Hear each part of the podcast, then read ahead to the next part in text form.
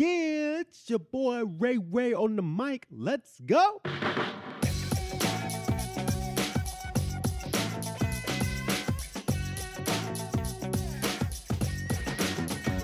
Mic check, mic check. Welcome to On the Mic with Ray White, where we share life lessons, encourage self reflection, and equip you to take action. My name is Ray White, and I am juiced that you're taking time to listen to this episode today.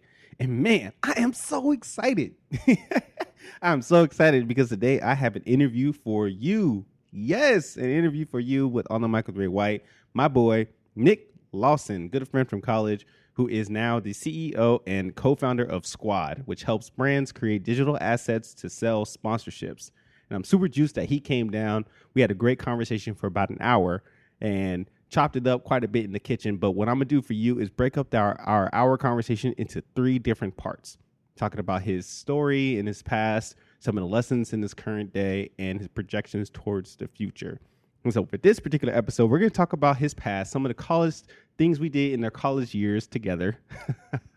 you know, good good stories, all great stories and great lessons that we've learned in the college days, and want to share that with you today because it's really important for those who are currently in college or getting ready to enter into that stage, or even anybody who is reflecting on just their past and how everything that they've done in the past ties to what they are currently doing today. So, so excited for Nick that he came down and shared the story. I'm excited to share this story with you all here today because it all ties together. It all ties together. That's all I'm going to say about that.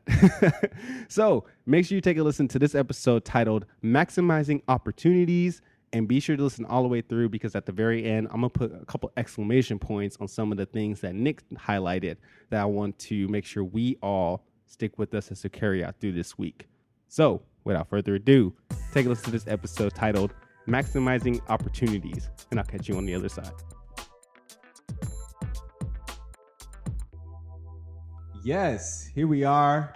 First guest of the evening that we have on On the Mic with Ray White is my boy Nick Lawson. Nick Lawson, how you doing, man? I'm good. Finally on the podcast. Finally, finally came down to Salem and, and made it over to the podcast. Yes, about time too, because you've been the person that I've watched. You have your own podcast yourself called I do. Inches. Mm-hmm. Uh, we're gonna get into a little bit of that and how you even got to that point, but just me watching your journey in the sense of you creating a podcast, you creating content in additional, just in Mhm. general. Uh, somebody I've watched quite a bit on model. You the model, man. You model how you doing things. So, but before we dive into this interview with Nick Lawson, I wanted to first start off and talk a little bit about how I even got to know this man in front of me. Mhm. Uh, so I'm gonna tell a quick story. It was freshman year. Nick Mhm. Lawson and I we went to Willamette University, played football. Mm-hmm. So you know, football camp starts about three weeks before school gets in and everybody gets on the campus. And this dude was, uh, he was right across from me in the dorm room. Mm-hmm. And I remember you. This might be, little, you know, I'm probably telling my own story here, but I remember you in some forces, Yep. probably a, a long black T-shirt Yep. with Raiders on it. You had Yep. either that had a snapback or a Yep. fitted hat of the Oakland A's or something of that nature. I mean, you was bait out to Bay head to Area. toe. Yep. So that's where you're from and born and raised, is that right? Born and raised El Cerrito, California, East Bay, not too far from Oakland. Um, but yeah, at that time, uh, the, what was what was my nickname? Um, one of the sororities had a nickname for me, sunglasses, Oh Lord. because you know in the Bay we wear sunglasses at night uh, in all the dances I did. So it was it was it was a little out of control. So tell me, how did you even hear about Willamette University and get to that point? Because yeah, how did you get there? It's it's a funny story just because um, I was just chatting with Kip, who's over the basketball coach there, because you know he was kind of chatting recruiting and, and kind of seeing what my journey was. My journey was my head coach pulled me in one day at lunch and said, "Hey, there's a school Willamette." and they said they want to talk to you. And I was talking to a few colleges for football, but nothing real serious, um, mainly community colleges. And my first question was, "What is a Willamette? Like, what is this thing?" Um, but you know, their coach kind of emailed our coach and said, "Hey, do you have anybody that fits?" And uh, he sent over some information on me, and and then my dad had gone to Oregon State, so he kind of knew the area a little bit, and um, that's kind of how you know. If, if you would have asked me then, I, I would have told you I would have never left the Bay Area except to go to University of Miami because it looked like a cool school. It was a football school. so if you would have asked me then, I would never left. But um, but you know, crazy enough, and and this is something we went through. We were two California kids um, coming to a place where it rains nine months of the year. Um, I was not prepared. Um, my dad made me buy a nice rain jacket, and I just didn't understand why.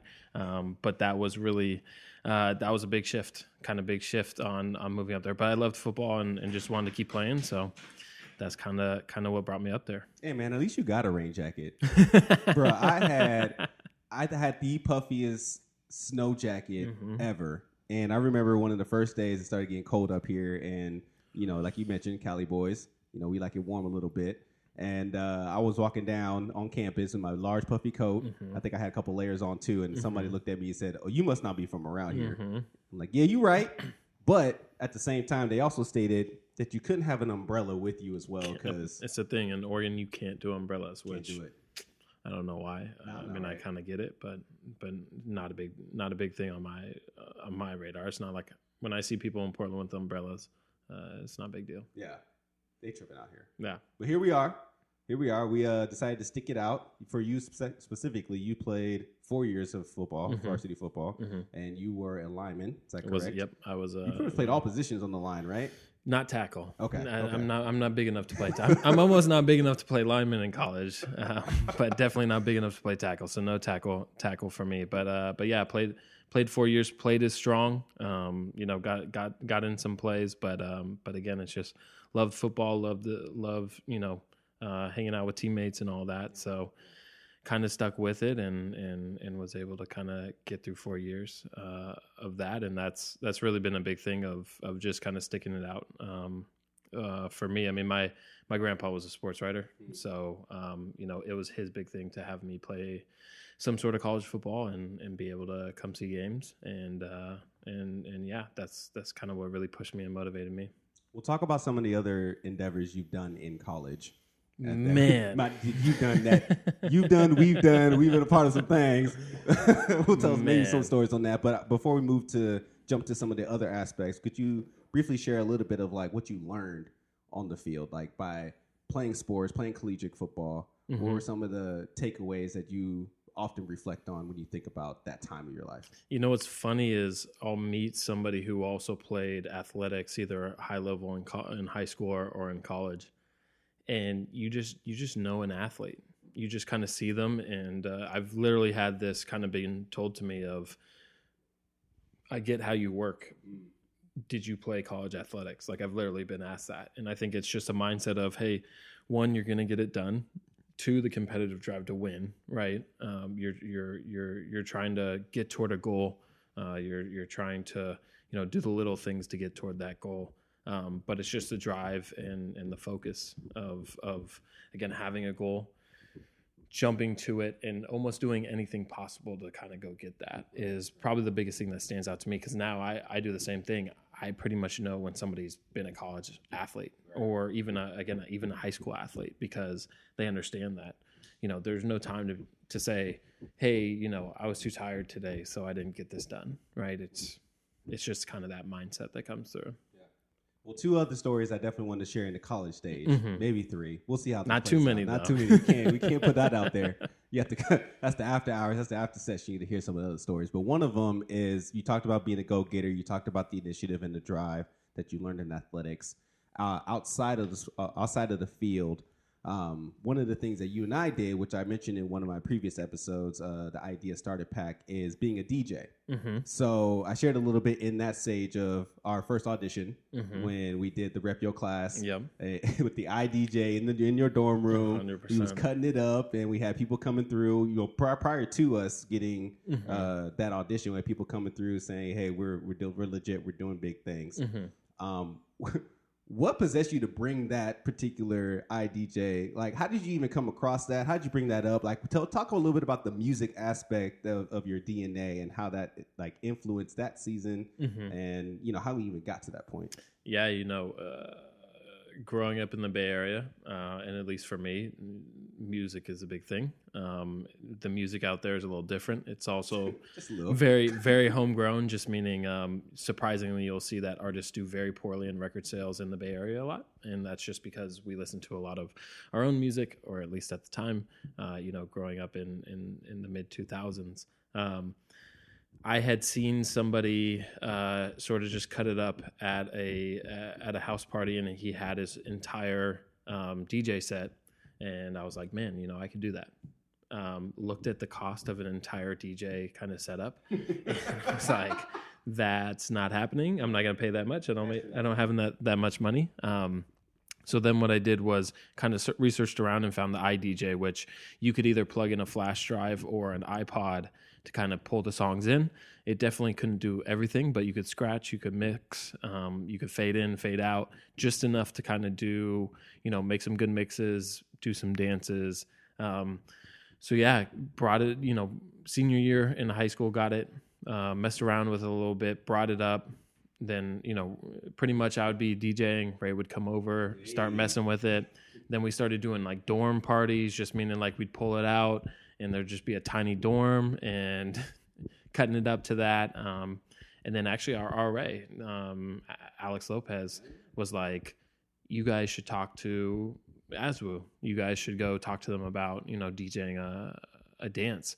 Um, or maybe it was a it was a fraternity actually. Yeah. It was a fraternity. So we're like, cool, yeah, we'll do it. kind of just had a good experience there. Um, and then and then Azu Sound did all the dances. So you know we gosh we must have done almost every dance Yeah. at the school, sophomore, junior, and senior year. Definitely. We, we were top of the list when people asked for Mhm. dances, especially the top dances that were there. Mm-hmm. Um, you know, the black light, the jungle dance. Uh, shoot, there's another one in there too. The crazy the crazy thing is we got paid to do we that. did get paid to right? do that. Man, we I, I was like I would do this for free. Um, somebody decided to pay us to do it, but uh, but no, Ray and I had a good time. I would usually go on first. Ray would go on second. Ray would be the hype man. Uh, you know, just with the mic and on the first side of it. Funny thing though, college dances are crazy. Just meaning like no matter how many barricades you put to make sure nobody comes fr- behind the DJ booth to kick out the cord, to trip over the cord, and, and the music goes out. Uh, like like people got stuck in the chair barricades.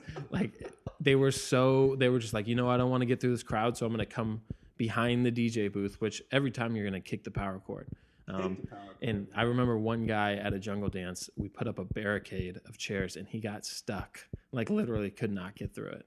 Um, so if you're at a if you're at a, uh, a party or a college dance, do not do that. Don't do that. It's bad because when you kick off the uh, the power cord, the DJ gets blamed, not the guy who Right.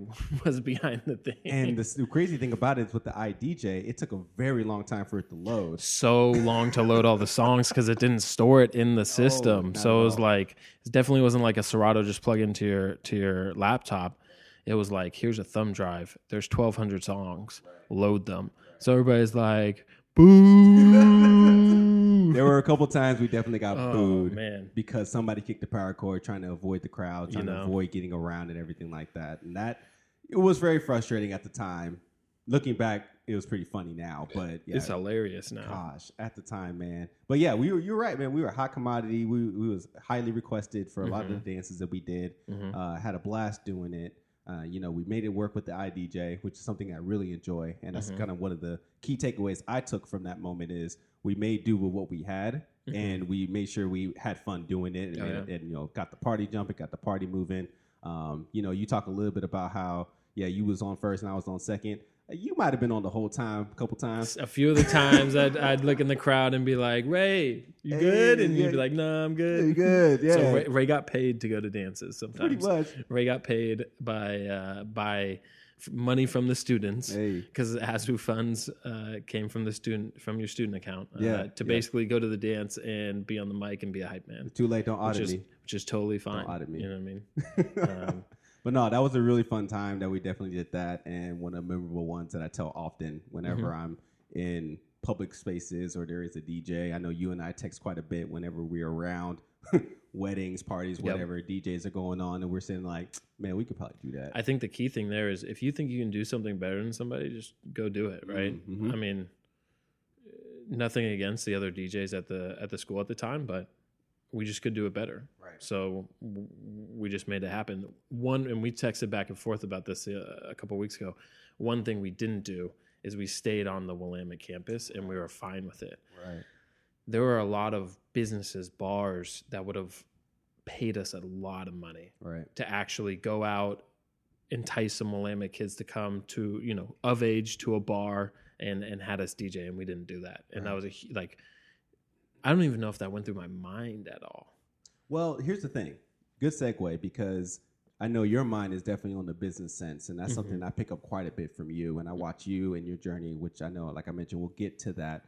But another story that I wanted to highlight was the picking up bottles around our dormitory in Kaneko. So I remember you said this. You like, "Hey, man, this is going to be written in our story that we started our journey by picking up plastic bottles, beer bottles, beer cans, everything like that to fund the our t-shirt company, Mhm. Dream Kings Clothing. Yep. And so, man, I want to I want you to yeah, that was one thing that I've I often reflect on Mhm. and quite often of just just that journey and that start and the tenacity it takes to do something like that. Yeah. And when when it seems like that is not possible or not viable, whatever whatever it takes to make it happen. Um, but just the inception of Dream Kings Clothing. Talk a little bit about how that came about and you know the octopus design Yep. and some of the journey on that and the YG concert. We'll get to the YG concert, but, but talk about a little bit the inception of the of the uh, Dream Kings clothing. yeah, you know, that started in high school very early. Um, you know, senior year. I never got I didn't really get my act together until college, but it was again, it was one of those things where I thought that I could um, you know, design some some clothing that people would like and enjoy, uh, based on kind of what I was seeing. Um, and the fun thing is it was that first entrepreneurial kind of thing, right? It was that very first thing that um, that that I could fail at, learn a ton from, and it didn't cost us a ton of money. Um, and as Ray said, we didn't have enough money for that first order, and for about six months, um, freshman year, um, unfortunately, undergrads uh, drink in a bit. dorms. Yeah, and beer Yeah. bottles pretty much get put for for us. There were, we had a patio so people would just put it on the patio. And one day i was in there i was like there's, there's five to ten cents per bottle here. 10 of those is a dollar. A hundred of those is you know a thousand of those. Can we get that many? For six months we uh, collected bottles took them to the safeway deposited them and literally $30 by $30 uh, checks just kind of got that initial thing for the first order. So um, yeah it was just it, it it doesn't matter how you get the money it's just how you get the money right? If you have don't think it's below you to pick up beer bottles right. and and stash them on your balcony and literally have your roommate be like are you kidding me why is there three trash bags worth of beer bottles you have to go deposit There's these so many trash bags on the balcony. um, but no, it just it's just one of those things where, um, yeah, you just you got to figure it out. Um, nobody's gonna figure it out for you. Very rarely is somebody just gonna cut you a check or or just give you money for free. So um, sometimes you gotta collect beer bottles and deposit them and get it going that way. You know, it's funny because I remember, you know, as we were collecting the money for the Dream Kings clothing, we also were, you, especially you, were seeking out ways to get designs printed. Mhm. And I remember we went to an airbrush shop. And he made the most ugly, terrible shirts.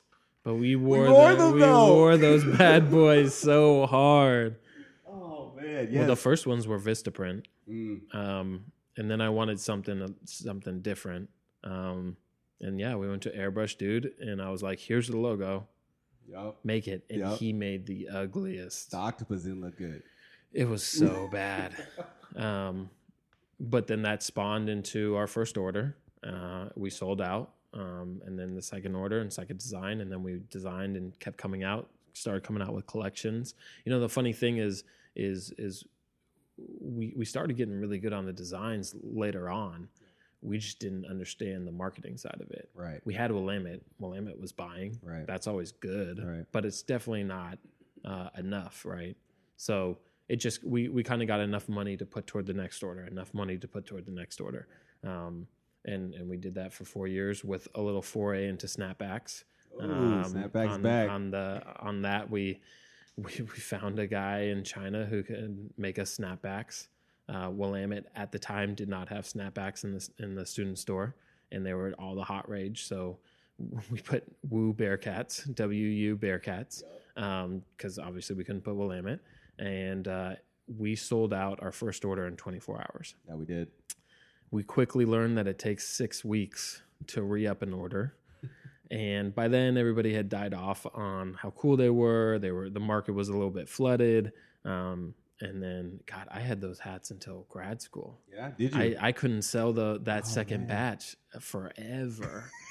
Robin was pissed. My girlfriend at the time was just like, "Man, we have all these hats in this box. You got to get this out of here." Yeah, you got to do something with that. No, but that was good though because I mean, in the sense in that whole season, like you stated, there was a lot of things that we didn't know uh, that we went in and figured out, trial and error, tested out, see what works, and then um, yeah, and you what what I recognize in your area is you do a great job of finding gaps. Mhm. Like you see opportunities and you work to maximize those opportunities. Yeah. And I think that you know by having the t-shirt design and moving forward with that, and then the snapbacks was one of the key ones that was like we both were looking at each other senior year. We're like, we want to wear a hat to our football games, Mm-hmm. but we have to have Willamette colors or Willamette issue hats, and those hats were trash. Really bad.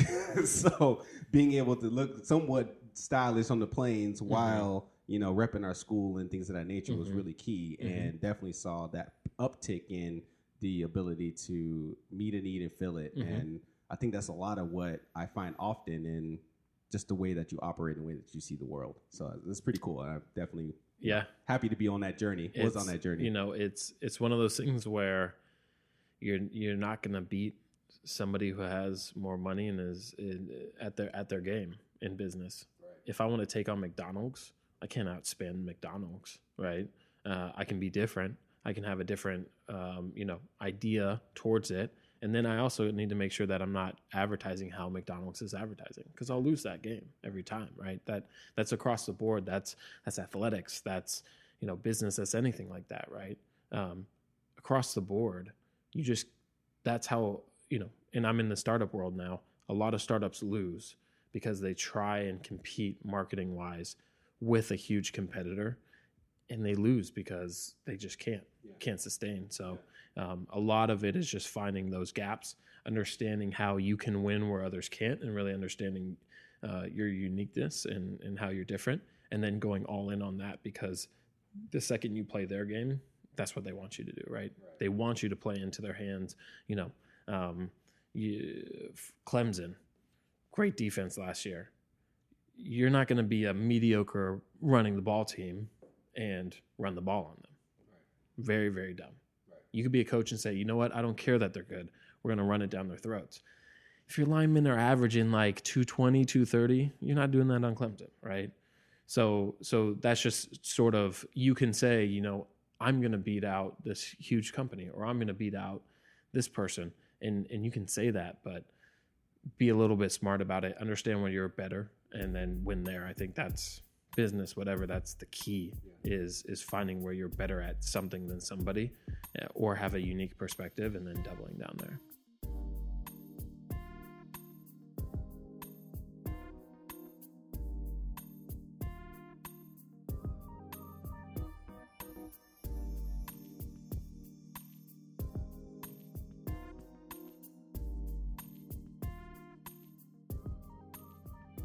Yes, maximizing opportunities with Nick Lawson.